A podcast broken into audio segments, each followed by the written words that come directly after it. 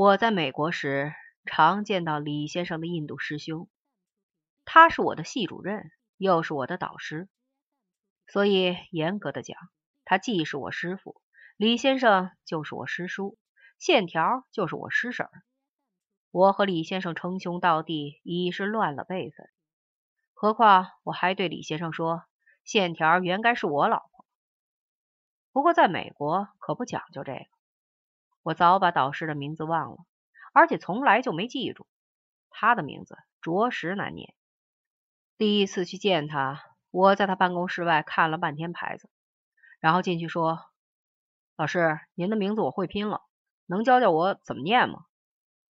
每回去见他，都要请他教我念名字，到现在也不会念。好在我根本不认他是我师傅，这样线条也不是我的师婶。我不认这位印度师傅，还因为他实在古怪，和你说着话，忽然就会入定，叫也叫不醒。上课时讲科学，下了课聚一帮老美念喇嘛教的经，还老让别人摸他的脑袋，因为达赖喇嘛给他摸过顶。虽然这么胡闹，学校还是拿他当宝贝，这是因为人家出过有名的书。照我看。他输出的越多，就越可疑。李先生疑他和龟头血肿有关系，不是没有道理。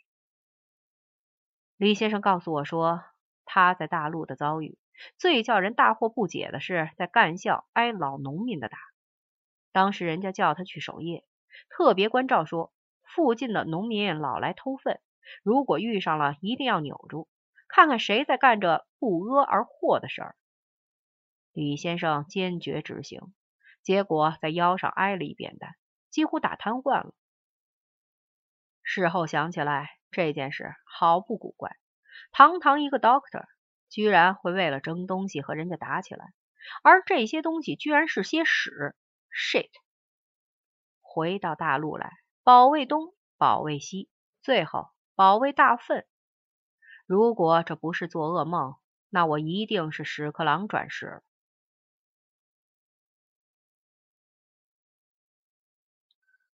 后来我离开了云南，到京郊插队。这时还是经常想起贺先生。他刚死的时候，我们一帮孩子在食堂背后煤堆上聚了几回，讨论贺先生直了的事。有人认为贺先生是直了以后跳下来的，有人认为他是在半空中直的，还有人认为他是脑袋撞地撞直了的。我持第二种意见。我以为贺先生在半空中一定感到自己像一颗飞机上落下来的炸弹，耳畔风声呼呼，地面逐渐接近，心脏狂跳不止。那落地的砰的一声，已经在心里想过了。贺先生既然要死，那么他一定把一切都想过了，他一定能体会到死亡的惨烈，也一定能体会死去时那种空前绝后的快感。我在京郊插队时，我们家从干校回来过一次。和贺先生关过一个小屋的刘老先生也从干校回来，住在我家隔壁。我问刘老先生，贺先生有何遗言？刘老先生说，贺先生死时我不在啊，上厕所去了。要是在，还不拉住他？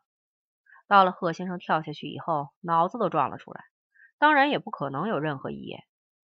故而，贺先生死前在想些什么？后来就无法考证，也就没法知道他为什么直了。贺先生死那天晚上半夜两点钟，我又从床上起来，到贺先生死掉的地方去。我知道我们院里有很多野猫，常在夏夜里叫春，老松树上还常落着些乌鸦，常在黄昏时哇哇的叫。所以我想，这时肯定有些动物在享用贺先生的脑子。想到这些事儿，我就睡不着，睡不着就要手淫，手淫伤身体，所以我走了出去，转过了一个楼角，到了那个地方，看到一幅景象，几乎把我的苦胆吓破。只见地上星星点点，点了几十支蜡烛，蜡烛光摇摇晃晃，照着几十个粉笔圈，粉笔圈里是那些脑子，也摇摇晃晃的，好像要跑出来。在烛光一侧蹲着一个巨大的身影。这整个场面好像是有人在行巫术，要把贺先生救活。后来别人说王二胆子大，都是二三十岁以后的事儿。十七岁时胆力未坚，遭这一下，差点转身就跑。我之所以没有跑掉，是因为听见有人说：“小同学，你要过路吗？过来吧，小心一点，别踩了。”我仔细一看，蜡烛光摇晃，是风吹的。对面的人影大，是烛光从底下照的。粉笔圈是白天警察照相时画的。贺先生的脑子一点也没动，因此我胆子也大了，慢慢走过去。对面的人有四十多岁。是贺先生的大儿子，他不住院里，有点面生，但是认识。他披了一件棉大衣，脚下放了一只手提包，敞着拉锁，包里全是蜡烛。我问他，白天怎么没看见你？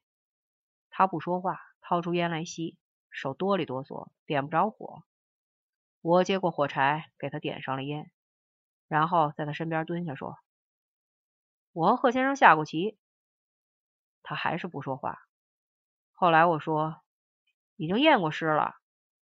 他忽然说道：“小同学，你不知道，根本没验过，根本没仔细验过。”说着说着，忽然噎住，然后他说：“小同学，你走吧。”我慢慢走回家去。那天夜里没有月亮，但有星光。对于我这样在那些年里走惯夜路的人来说，这点亮足够了。我在想，贺先生家里的人到底想怎样？反正贺先生死了，再也活不了。但是想到贺先生家里那些人，我就觉得很伤心。贺先生的儿女们在寒风里看守着那些脑浆，没有人搭理他们。那些脑浆逐渐干瘪下去，到后来收拾的时候，有一些已经板结了。所以后来，贺先生的脑子有很大一部分永久的附着在水泥地上。告诉我贺先生遗言的刘老先生也死了。在刘老先生生前，我对他没有一点好印象。这老头子在棋盘上老悔棋，明明下不过，却死不认输。我不乐意说死人坏话，但我不说出来，别人怎能知道呢？他嘴极臭，正对着人说话时，谁也受不了。有关贺先生直了的事儿，我还有一点补充。不管他是在什么时候直了的，都只说明一件事：在贺先生身上还有很多的生命力，别的什么都不说明。